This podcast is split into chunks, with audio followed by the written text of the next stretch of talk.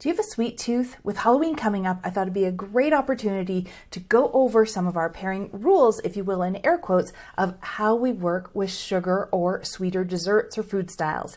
So, in today's episode, I'm going to be giving you my expert tips on how to work with sugary treats and desserts. And I'm also going to be sharing some of my favorite pairings with Halloween candy because as I'm recording this, Halloween is quickly approaching and I thought it'd be really fun. So, I'm going to be breaking down some of my favorite Halloween candies. I hope there's some of yours so you can look forward to peanut butter and chocolate, caramel and chocolate, some dark chocolate, and I'm going to give you some pairings of how we work with those specifically. So if you're ready, let's dive into how to pair with sweet treats.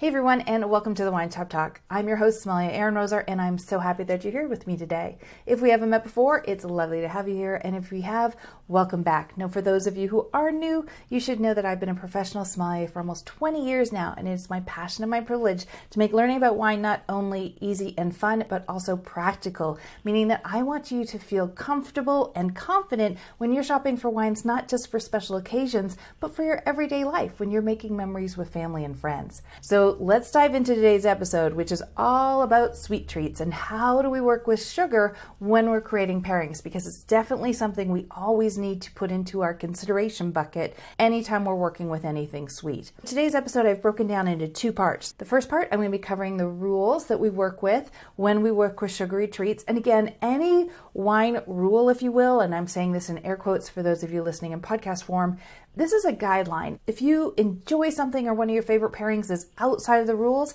you keep doing you. I'm just giving you some information which you can then use to help you create magical pairings that you're going to love. But always know that you do you, as they say. I want you to enjoy what you're having, but I also want to give you the information behind why some of those pairings work better than others. So today we're going to focus on sugar and sweet things. In the second half of the episode, I'm going to be talking specifically about Halloween candy because Halloween is just around the corner. So I want to break down some of these treats for you and some of the favorites like peanut butter cups, some caramel and chocolate, some dark chocolate. So I'm going to give you some specific pairings for those that you'll be able to recreate easily at home and enjoy with some Halloween candy or anytime you're having a sweet treat. Let's get started first with the basic rules we always want to consider when we're working with sugar. Let's just set the base about what sugar does to wine. So, sugar, and you'll experience this even if you're not having wine, if you're just having coffee or tea, Sugar becomes a very powerful dominant flavor and texture in any dish that we have. And so when we're working with anything sweet, we want to bring a beverage, whether it be wine, a beer, a spirit, or cocktail, that comes with the same sweetness level to the dish Otherwise, what is sweeter is going to overpower the other one. So if you have a real sweet drink or cocktail, any foods that you have that aren't as sweet, that cocktail is going to become the most powerful flavor that you're enjoying. So something to think about, but always remember is that sugar is a dominant flavor and the sweetness that comes in the dish, what we're looking for ideally is to match that sweetness because then they level set. Otherwise, one is going to be more powerful than the other. And sometimes that's what we want, let's be honest. Sometimes a dish is so sweet that we literally say, We're not going to compete with you. I'm going to take a step back in the pairing that I create. And it's really just there to support and cleanse the palate in between bites. Sometimes you just have to let one, either the wine or the food, takes center stage. And so that's a pairing approach that you can choose. But when we are creating, and for the pairings that I'm talking about a little bit later, when we're creating pairings, I am going to give you some wine style ideas that bring a more harmonious approach to the pairing. So, what I'm going to be creating is something with equal intensity and equal sweetness that comes to the pairing and says, hey, let's partner up, let's do this together. And so, that's what I'm going to be working more with today. Though I am also going to be sharing with you some contrasting pairings, meaning you can take something sweet and you can do something bitter, if you will, sort of the opposite of it, and then they kind of highlight each other and bring balance. So, in regards to pairing with sweetness, we have a couple of different approaches that we can use. We can use the stand back and let one shine. So, you can let either the dish or the wine take the center stage. So, that's one approach.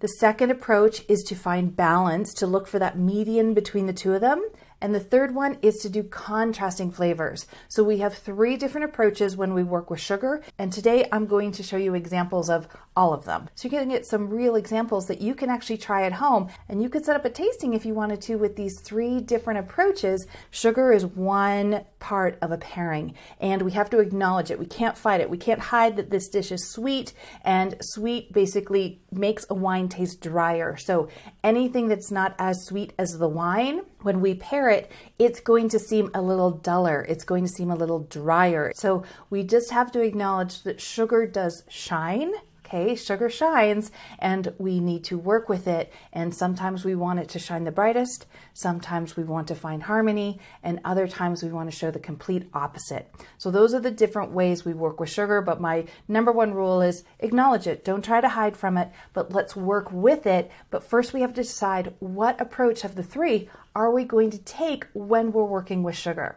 Now let's get into some specific examples of how you can do this. And this is really fun because who doesn't love Halloween candy? I mean, you take your favorite candy bar and you put it in bite sized pieces that kind of makes you feel like they have no calories at all. And I realize that's not true, but it definitely feels that way. And we all know they're a little bit dangerous, those little bite sized pieces. So, Halloween candy is a great way if you're having a pairing with family and friends. And no matter your age, anytime you see cute little candy wrappers of your favorite candy bar or your favorite candies put into sort of bite sized pieces it just kind of brings joy, let's be honest. Now, let me give you some examples. So, first one I'm going to talk about is creating the harmony between the two. I'm looking to match the intensity, match the flavor, and the weight of the chocolate as well. So, with any pairing, we're looking at how sweet it is in regards to the dish, but also the texture of it. What is the actual texture in some of these chocolates that we're talking about? The first one I'm going to talk about is one of my favorites. So, we're going to start here,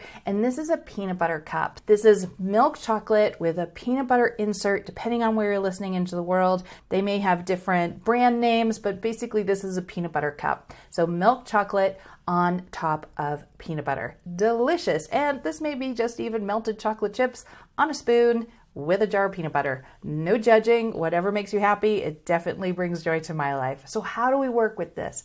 Now, any pairing rule, we also pair to the strongest flavor in the dish. So not only do we have sugar in this mix, and we have milk chocolate, and milk chocolate gives us some milk solids and some creaminess. It has a melting point, but the strongest flavor in this dish is going to be the peanut butter. So I need to acknowledge that peanut butter comes to the party not only with some sweetness, because peanut butter has some sugar in it.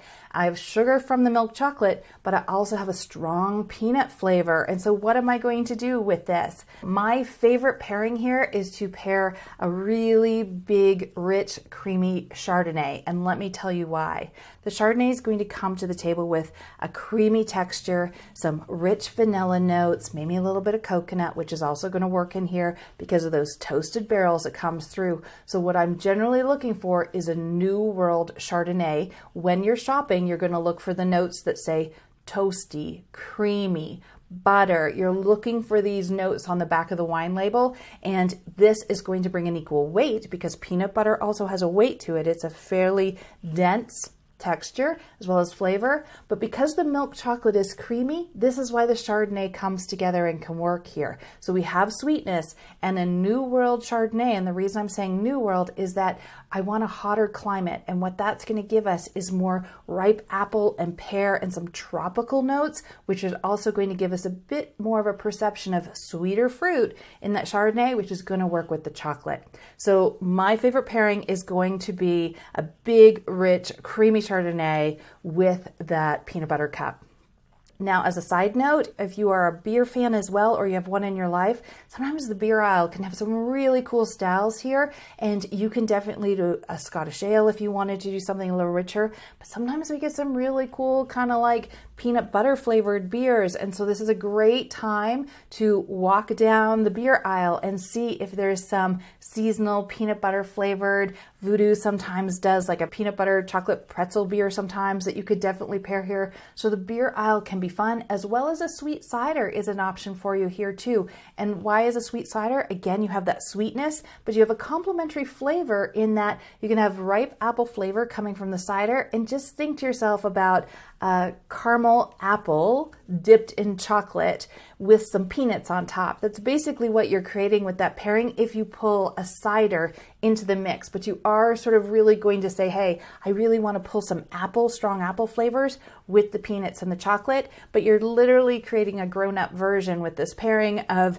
uh, apple on a stick covered in chocolate, caramel, and peanuts. So delicious 100%. So that's my first pairing, which gives you an example of bringing equal weightness and looking for the synergy between the two. Another collaborative pairing, if you will, is going to be dark chocolate, so just a solid piece of dark chocolate with a big red wine. And why is this a synergetic pairing? It's because the dark chocolate comes with bitterness. There's no sweetness in it whatsoever. It's about the intensity, the sharpness of that dark chocolate. And to bring a collaborative pairing, we're going to go and do a really big, dark, bitter red wine. So, what we're doing here is we're matching bitter with bitter. So you can see here how we found this energetic piece in the middle. We found the harmony in the middle. And so here with dark chocolate, you can do your favorite Cabernet Sauvignon, your favorite Malbec, for example, what you're looking for is that sharp bite, those bigger tannins, mouth drying sensation. You're going to get the flavors of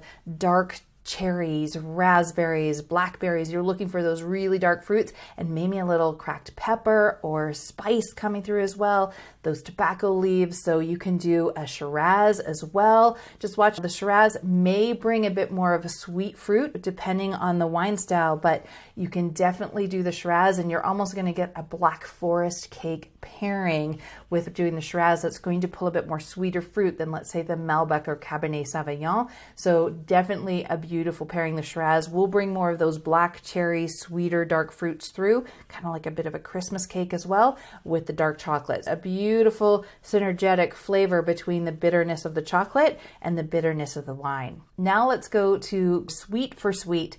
Generally, these are covered in milk chocolate with nougats and all kinds of sweet, fun centers, caramels as well. Here, my go to wine is going to be the Moscato d'Asti from Italy. The reason being is that it's an off dry wine, it has a nice acidity to round out to make your mouth water a little bit. It's also nice and low in alcohol, so 5.5% alcohol. So if you're having some Halloween candy late at night, it's not like you're having a big glass of wine just before bed. But the Moscato d'Asti you're going to find in the Italian wine aisle, maybe in the sparkling wine, but it's a little frizzante, so it's got a hint of a spritz, but it's off dry. And so it's going to bring sweetness into the pairing. It's going to bring some flavors of nice peach and apricots. But when anytime you have the milk chocolate and a sweet nougat, it's really going to pair nicely. Same if you have Smarties or M&Ms or anything like that. It's going to be a really nice pairing here. So you can definitely do a Moscato d'Asti. The other one, if you want to do red, again, staying in sort of that fizzy place, if you will, a, wine with a bit of a spritz, is going to be Lambrusco. And so Lambrusco, again, in the Italian aisle, you're to get a sweet cherry soda flavor almost. And this wine has nice, rich, ripe cherry flavors. And if you enjoy those red fruit, red sweet fruits, then this is going to be a great pairing when you're doing sweet on sweet. So that's going to be really nice pairings. Watch if you're doing more of a dessert style. So if you are doing more of an ice wine or a late harvest wine, you can definitely do them, but know that it's going to be a lot of sugar back and forth and just the ice wines or a sweet wine are going to be pull more of those dried apricots, dried peaches flavors. So the flavors of the fruit in those sweeter wine styles also come up in intensity and become overpowering potentially to the chocolate pieces. And that's why my favorite here is to go with either the Lambrusco for more of those red cherry raspberry flavors or the Moscato d'Asti to bring out sort of a peach neutral flavor. Both of them are delicious. It just really depends on what your preferences red fruits or more of a stone fruit, but both of them are off dry wines with a bit of a spritz, and they're delicious here when you're dealing with those classic milk chocolate nougat filled wonderful little chocolate bars.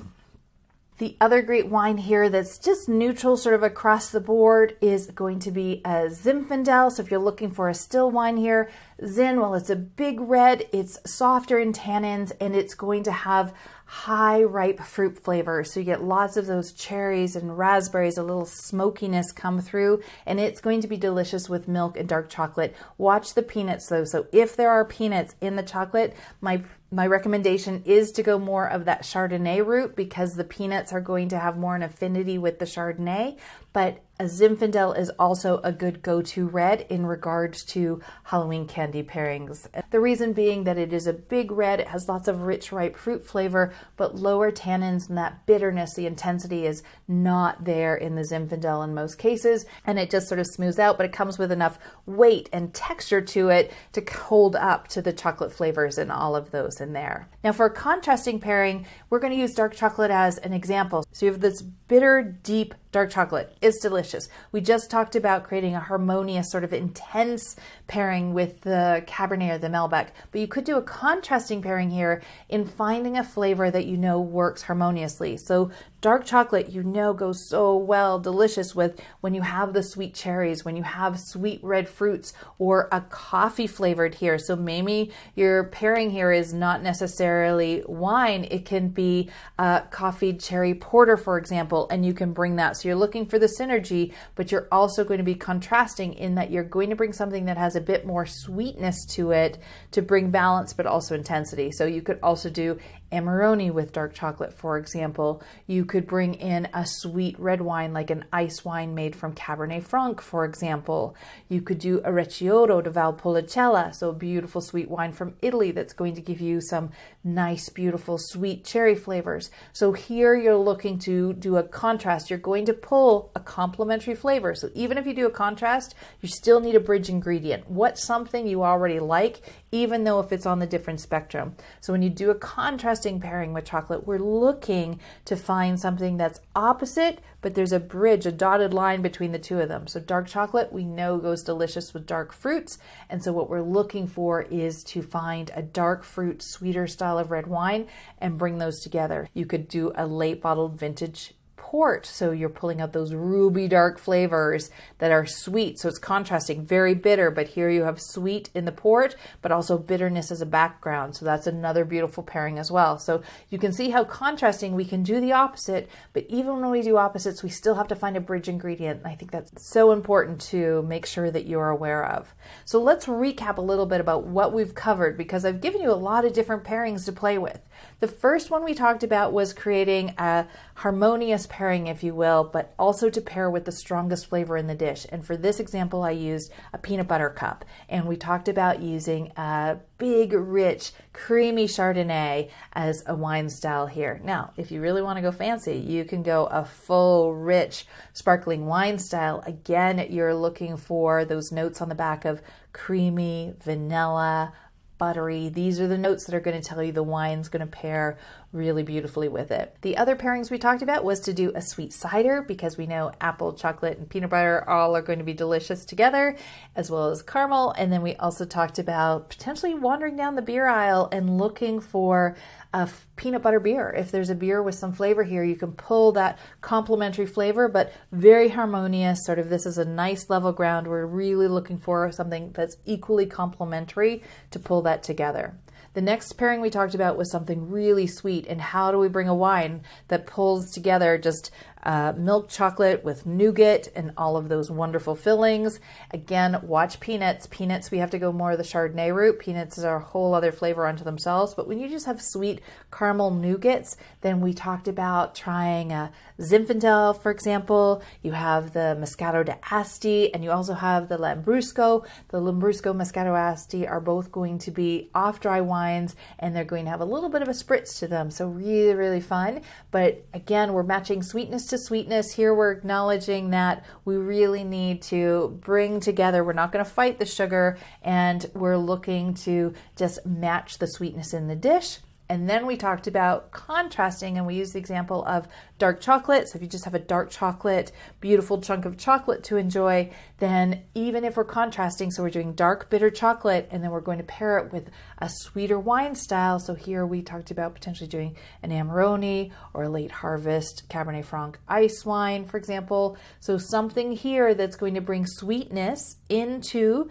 the pairing that is bitter, but we still need a dotted line to a bridge. And we know the bridge is going to be dark chocolate's going to pair beautifully with deep, sweet, ripe red fruits. And so we're having that by creating the pairing. So again, a late bottled vintage Port could go well here. You're looking for those ruby, those red port styles that are going to bring those sweet, dark fruits into that dark chocolate. And the dark chocolate's going to add that contrast and the bitter backbone into the pairing.